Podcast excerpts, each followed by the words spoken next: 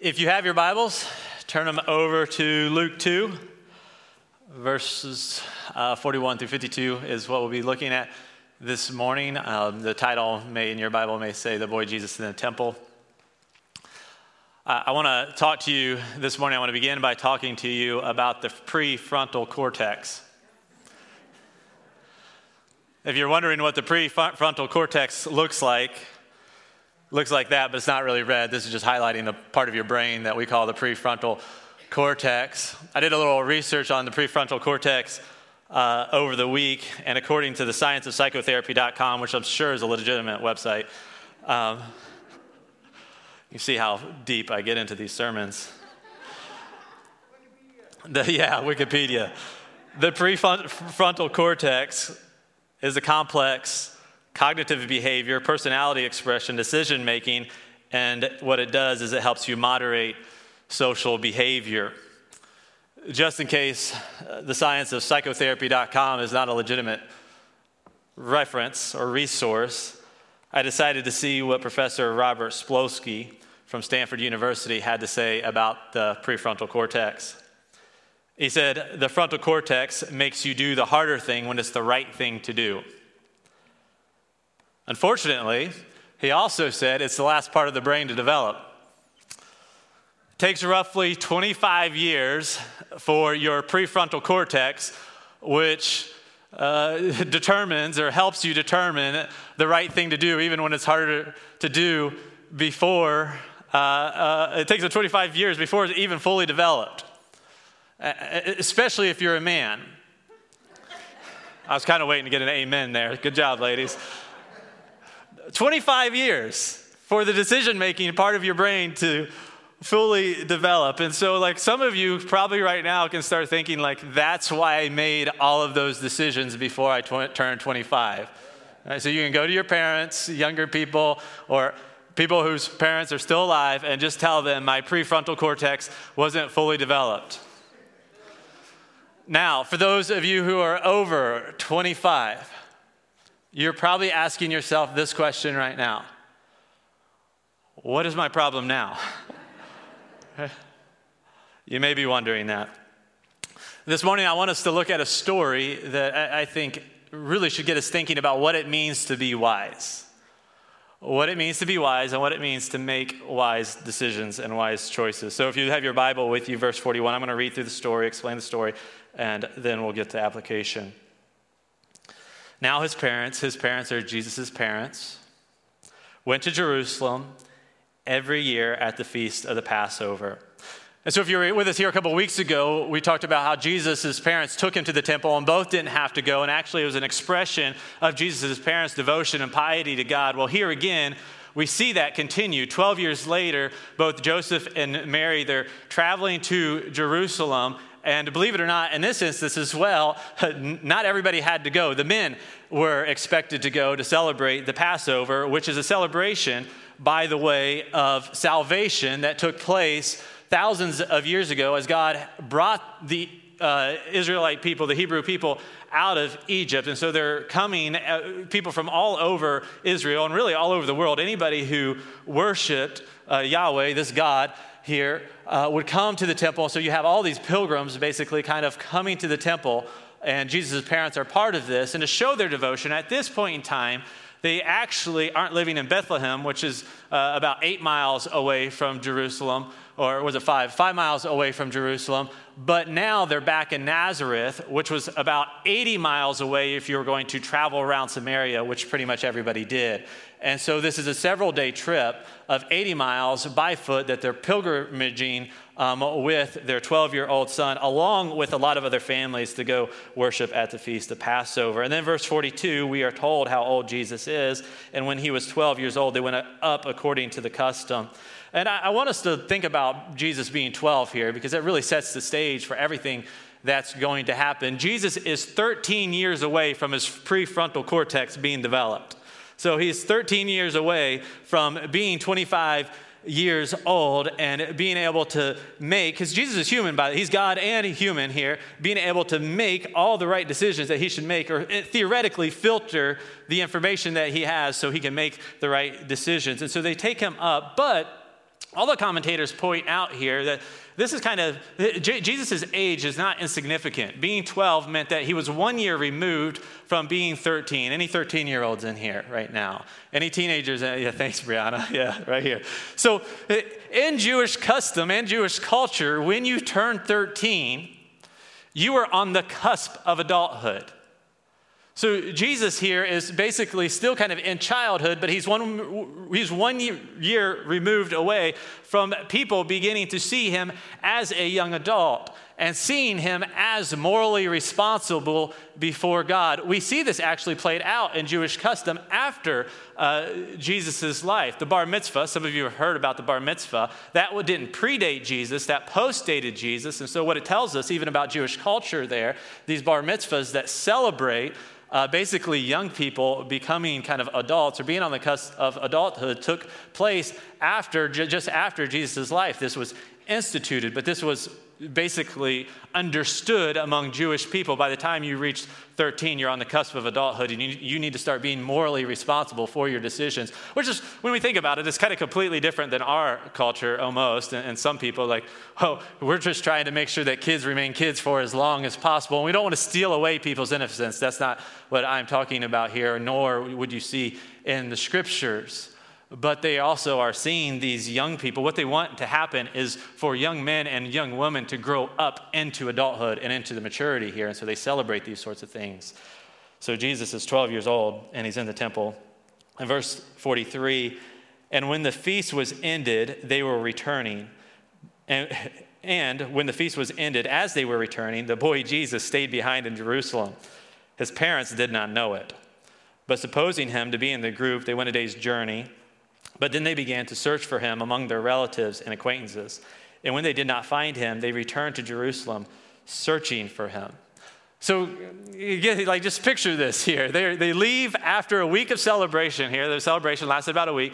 They leave with probably, you know, a large group. Some would be family members. Some are just people from Nazareth. These large, and, and just generally, like pilgrims just leaving now Jerusalem. And what they're assuming is that Jesus is with family or with friends, but he's just kind of traveling with the group. And they travel an entire day without their 12 year old son.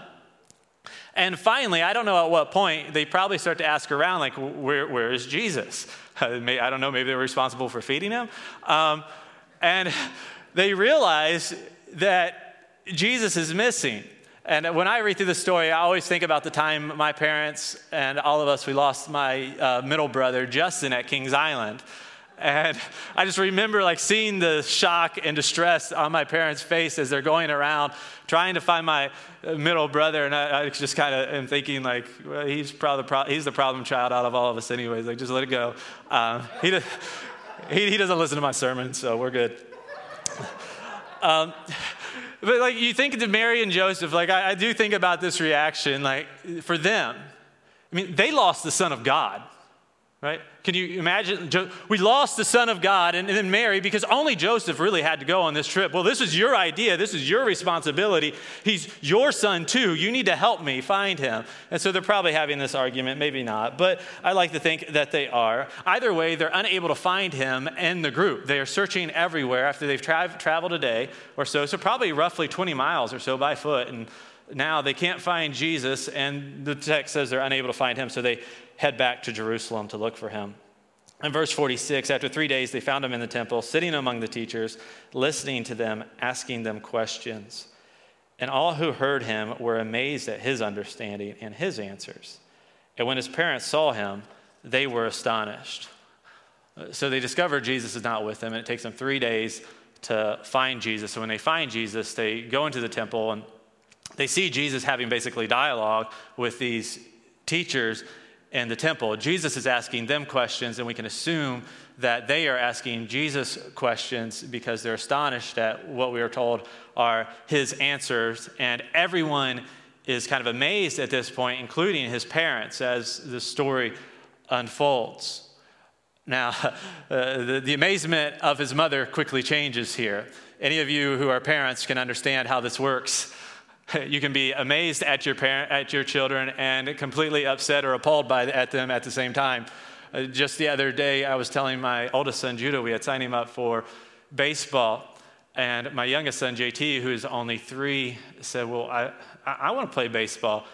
And Emily made the mistake of speaking up right away and said, JT, you're too young to play baseball. We're at the dinner table. He immediately takes his fork and just throws it at my wife's face. It's only like this far away, really quickly. JT, go to your room. I looked at my wife and went, like, you know, like, my boy wants to play ball. so Mary is impressed right? Mary's impressed for the moment, but here's what she said to him. And his mother said to him, Son, why have you treated us so? Behold, your father and I have been searching for you and are in great distress. So she's impressed in the moment, but then Jesus, I'm worried sick about you. You did, you did not call us. You did not tell us you were going to be in the temple. I know you're at church. Did you at least have your mask on?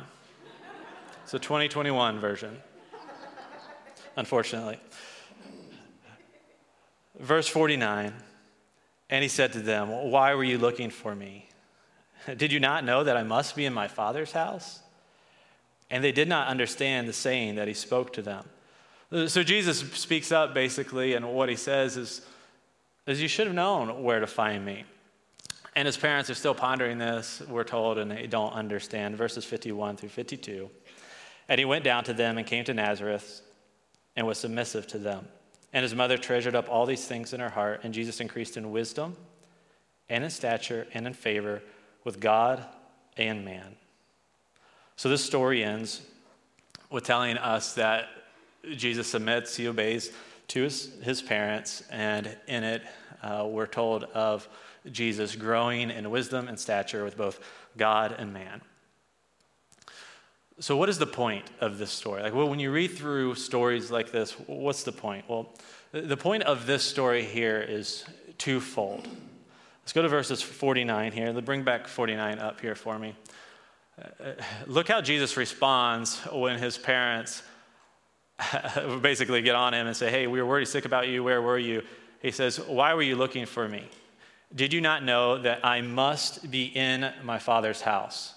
What we're trying to be shown here is that Jesus is very clear about his mission. He's very clear about who he is. He's very clear about what he must do. And one of the things that Jesus must do uh, as the Messiah, as the, as the God man, as the Son of God, is he, much, he must teach us about God.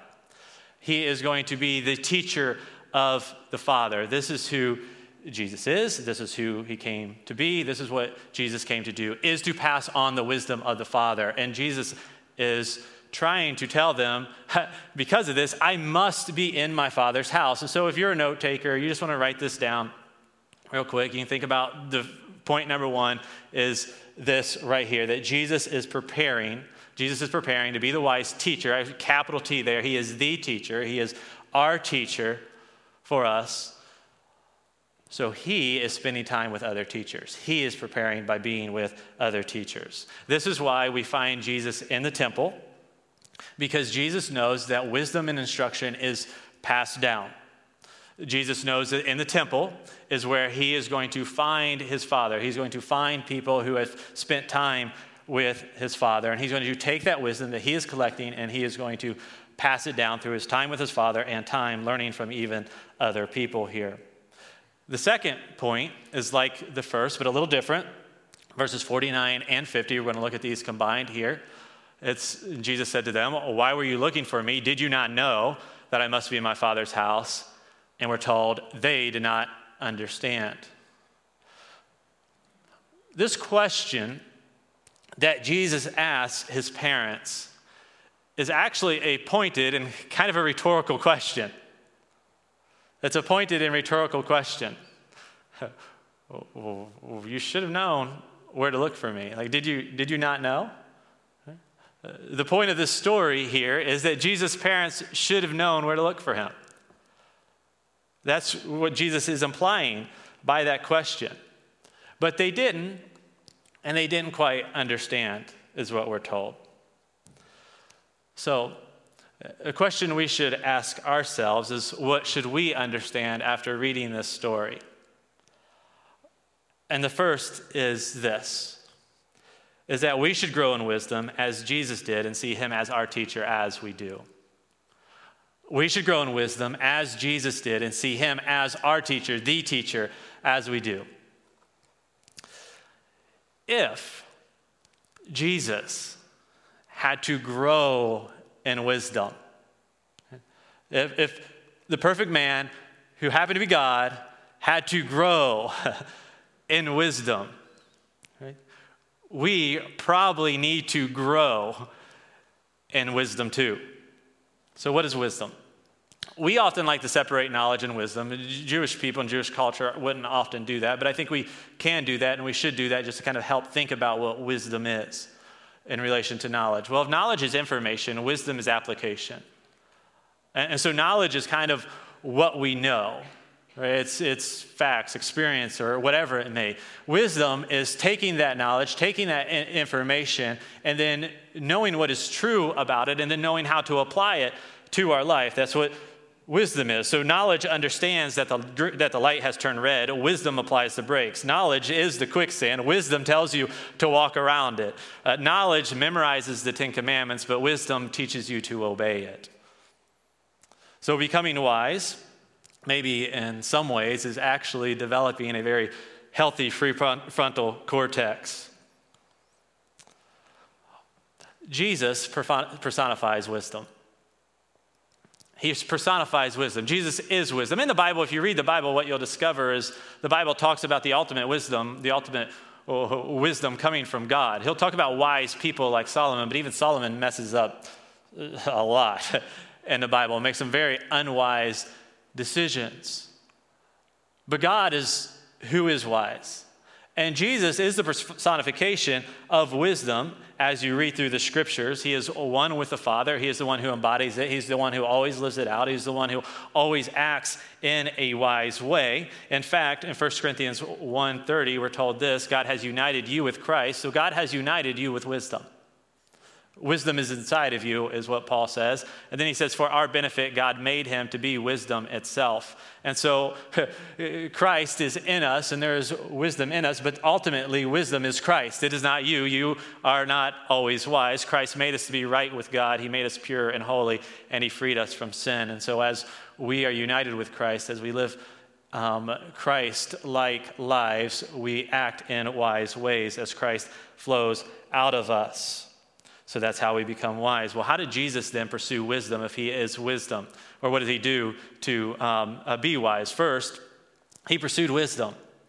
As somebody who personified wisdom, he actually still had to pursue it.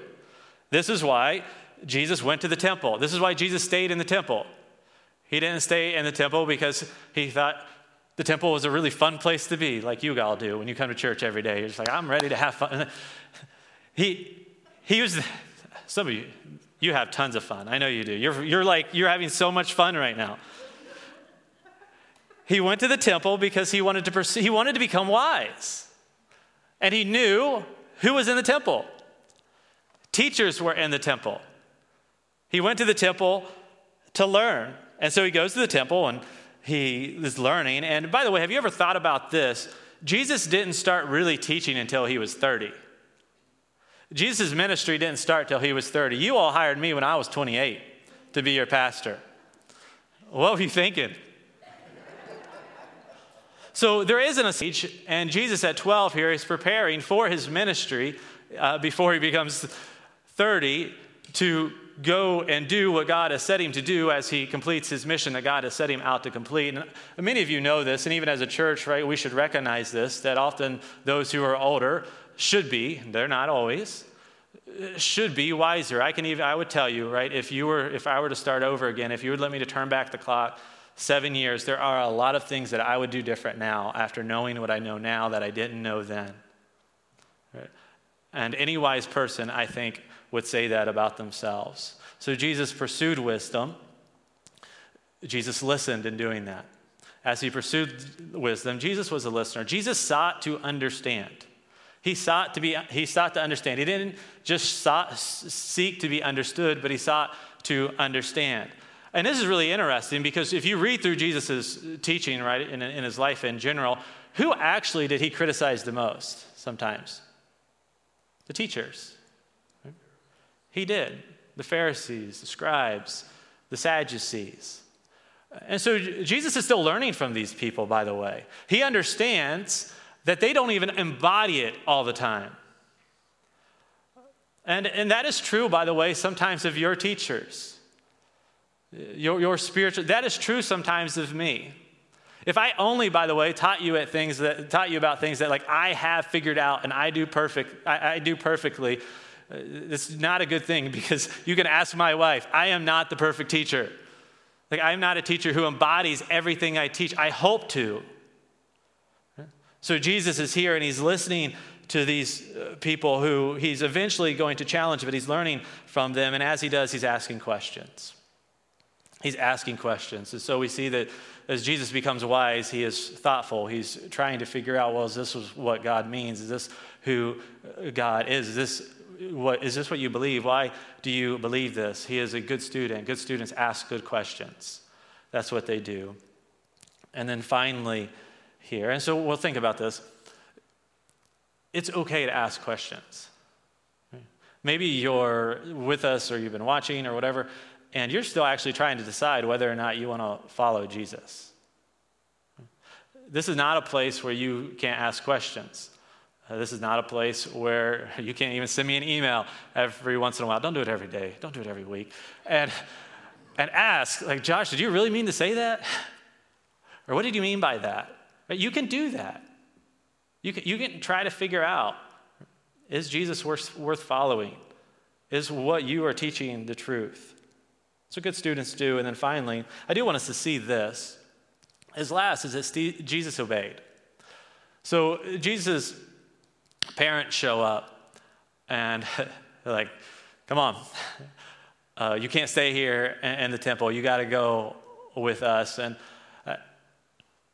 obviously, I think Jesus could have stayed but Jesus does know the Ten Commandments. He does understand that he's supposed to honor his mother and father, and he's been given in Joseph's care, although he has a heavenly father who even takes precedence over them. And, and Jesus, what the Bible says is that Jesus submits to them, he, he obeys them.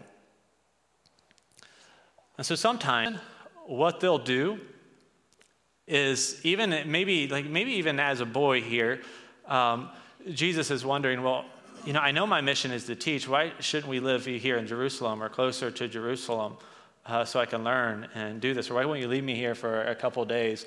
But one of, the, one of the things that I think is very true is that a wise person, even if they don't understand everything, as they've come to decide to follow the Lord, they will obey even if they don't understand everything yet.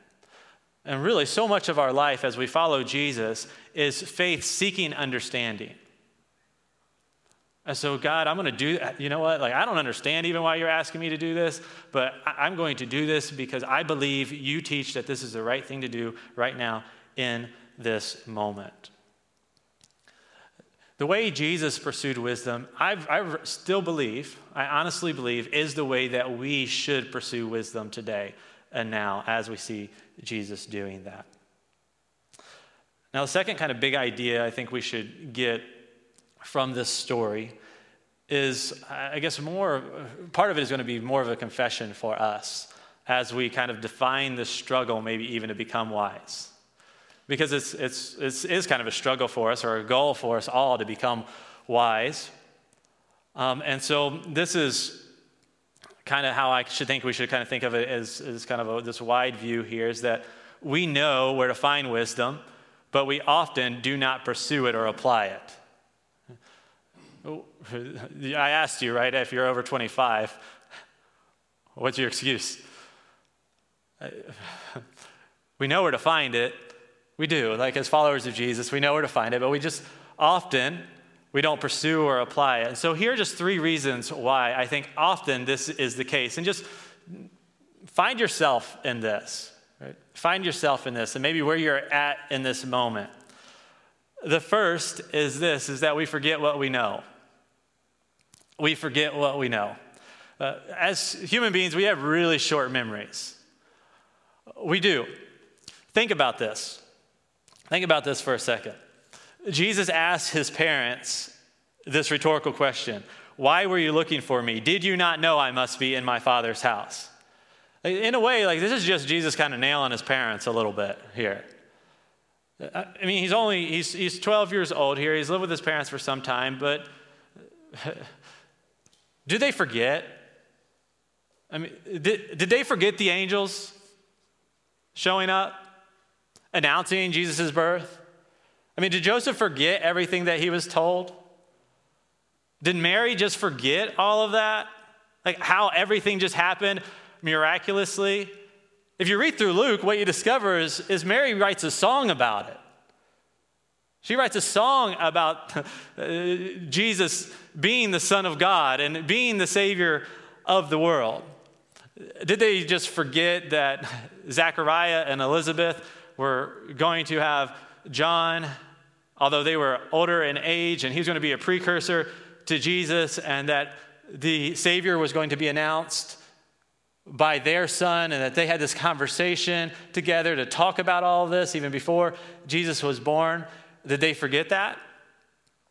Did they forget what happened 12 years before this when they were at the temple? What we talked about two weeks ago, where both Simeon and Anna uh, announced who Jesus is, who he would become, and what he was going to do. I mean, did they just forget all that? Did they forget the wise men showing up at their house and giving them gifts and worshiping what would have been like a, a child or toddler Jesus? Did they, did they just, Jesus is like, say, did you forget that? Are you really surprised? Define me here. Are your memories that short? Do you struggle with unbelief that much, mom and dad? And what we see in the text is the answer is yeah. We're told that they didn't understand. And we are just like this. We are just like this. We can come each week we can go to group, we can read books, we can experience miracles, we can Sean said last week, I cried in that altar, I cried in that altar, or that, that pew, that pew, and that pew. We can come in all of these pews and we can cry in all of these pews. We can be radically changed by God, and we can forget that He is our wisdom. We can forget what He says about what He has done. We can forget what He's done in our lives because we are forgetful people. And this is one of the reasons that we gather every week. You ever think about that? We gather every week. I say almost the same thing every week. Eh, and most of you still come every week. Why is that? One of the reasons is we forget. We forget. That's why I encourage you to read your Bible regularly, daily. It's why we worship. It's why we pray. It's why we must look back and remember what God has done in our lives and give Him thanks daily for it. We forget. We forget what we should understand. But it is not wise to forget. It is not wise to forget. So if that's you, just, I forget, Lord. Second, is we ignore what we know. We ignore what we know, and it keeps us from being wise.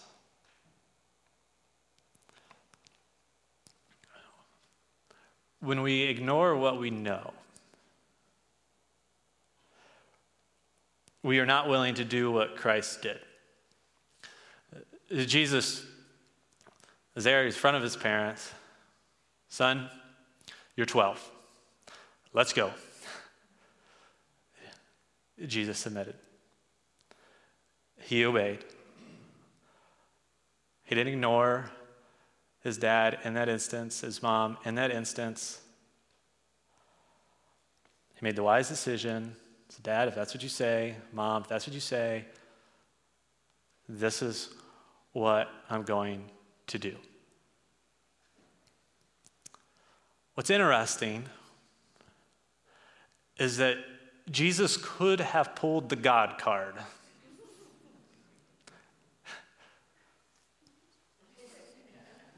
Do you know who you're talking to? My mission is to be the teacher. I am going to be the one who's going to make everyone wise. I am wisdom, I embody it. Jesus could have done that.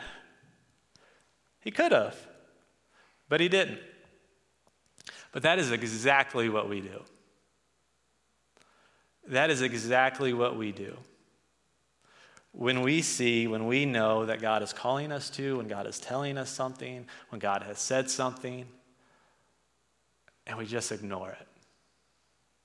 We know it. And I, I'll be honest with you. Most of the big mistakes that I have made in my life is not from forgetting, it's from ignoring. Most of my regrets, as I look back on my life, I became a Christian when I was 13. I became aware of God when I was 13. I became what I would call morally responsible before God when I was 13. Almost all of the things that I deeply regret was from simply ignoring God. And I found myself in a lot of unwise positions when I did that. I think that's true probably for most followers of Christ. So, what are you ignoring?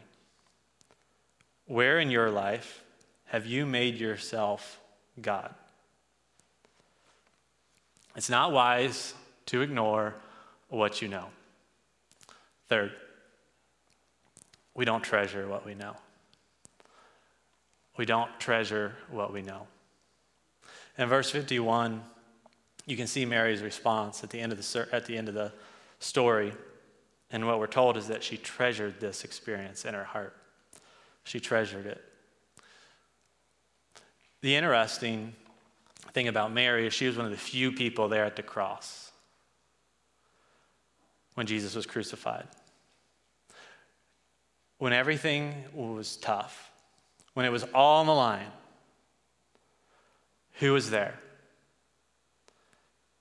The person in this story that treasured Jesus in her heart. You see, knowledge knows about God, wisdom loves him. Wisdom loves him. Mary wasn't at the cross just because she knew something about Jesus, just because she knew a lot of information about what he taught and what he did, just because she knew the Ten Commandments. She was not there because of any of that. She was at the foot of the cross when it was on the line, when she could have been put on the cross herself, when she would have been outcast from society by being there in front of a criminal, a crucified criminal. She was there because she loved him. That is why she was there. Growing in wisdom must mean, right? If you think about it this way, it must mean that Christ must move from our head to our heart. If you see all of your heart being wrapped up in your prefrontal cortex, just have there you go. It's it, but it, you, it's all right there. Think of it here too.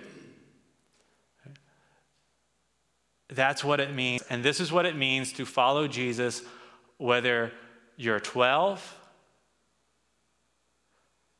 or 92.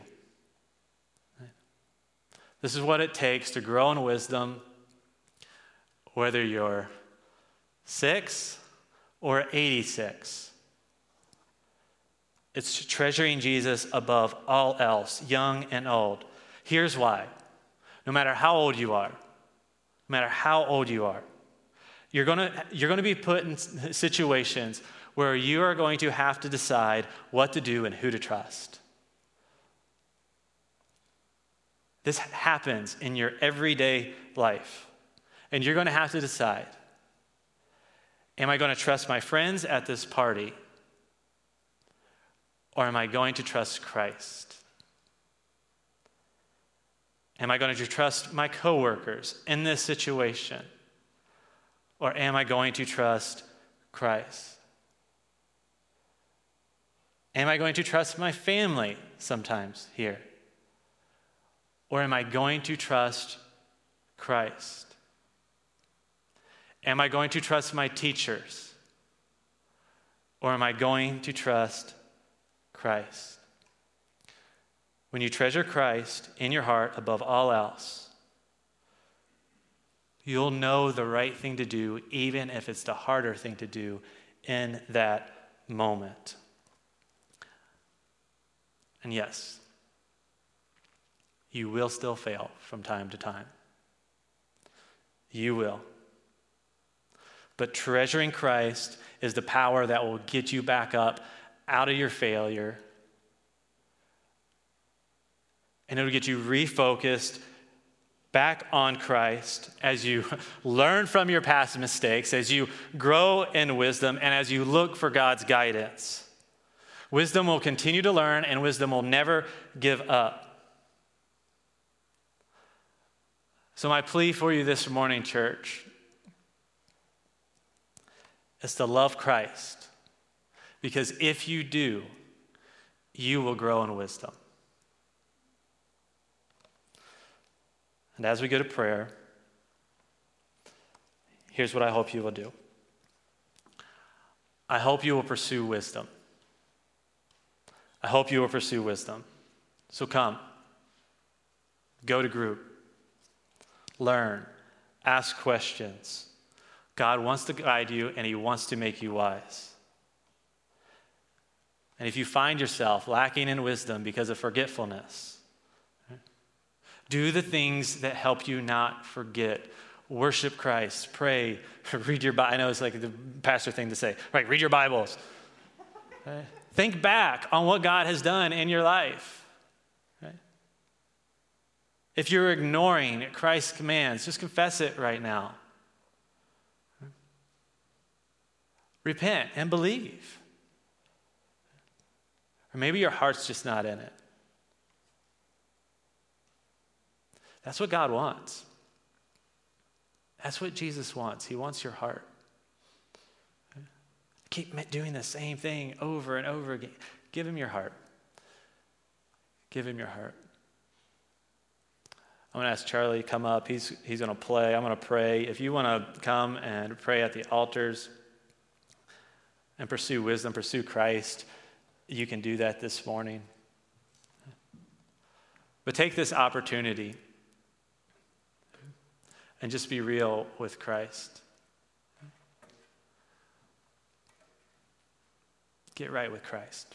Let's pray.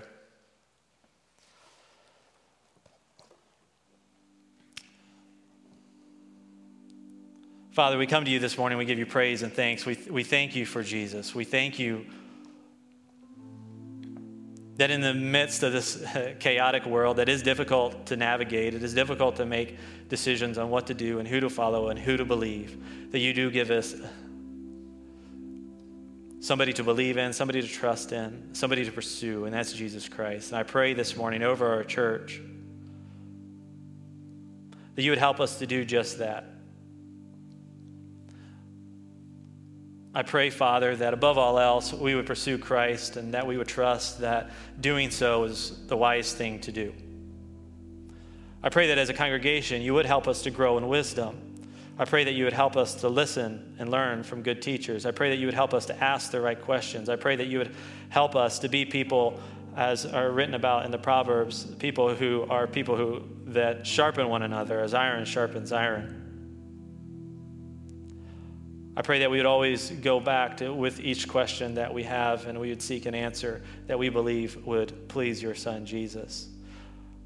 I pray that you help those of us who forget how faithful that you have been to each and every one of us, that would re- we would remember your faithfulness. We would remember that your goodness. I pray for those who are here in this room this morning that may just be ignoring your commands, that may be ignoring what you would have for them. As Debbie prayed this morning, Father, your plan for us is good. You don't want to harm us, you want to give us life, you want to give us a future. And there may be people in this room right now who, as they think about their life, they think about their future, they don't believe that they have a future. They don't even know where they're going. I pray, Father, that you would give them wisdom and direction. I pray that you would give them Jesus Christ right now. I pray that your Son would enter their hearts and enter their minds, and that He would, by your Spirit, that you would call them to Christ. And I pray that they would not ignore your call, that they would not ignore the pull of the Holy Spirit, young or old. I pray for the young in this room, Father. I do pray that you would help guide them in wisdom. It is a very difficult world. It's very hard to know what is right and what is wrong, and it's very hard to know the difference between up and down anymore. And so we pray for your guidance and wisdom in their lives. And I pray for, for whether somebody is young or old, that ultimately that their heart would belong to you. Because the truth is, Father, we can know a lot about Jesus. We can know a lot about the Bible. We can know a lot about the church.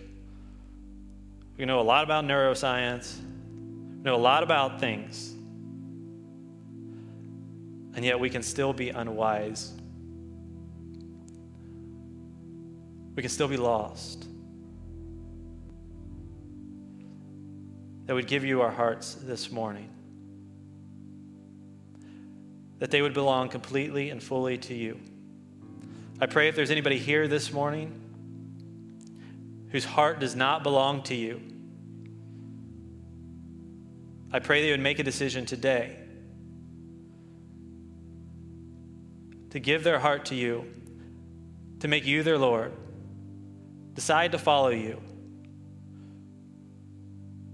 to receive the salvation that you offer through the cross and the life that you promise through the resurrection. Would they do that this morning?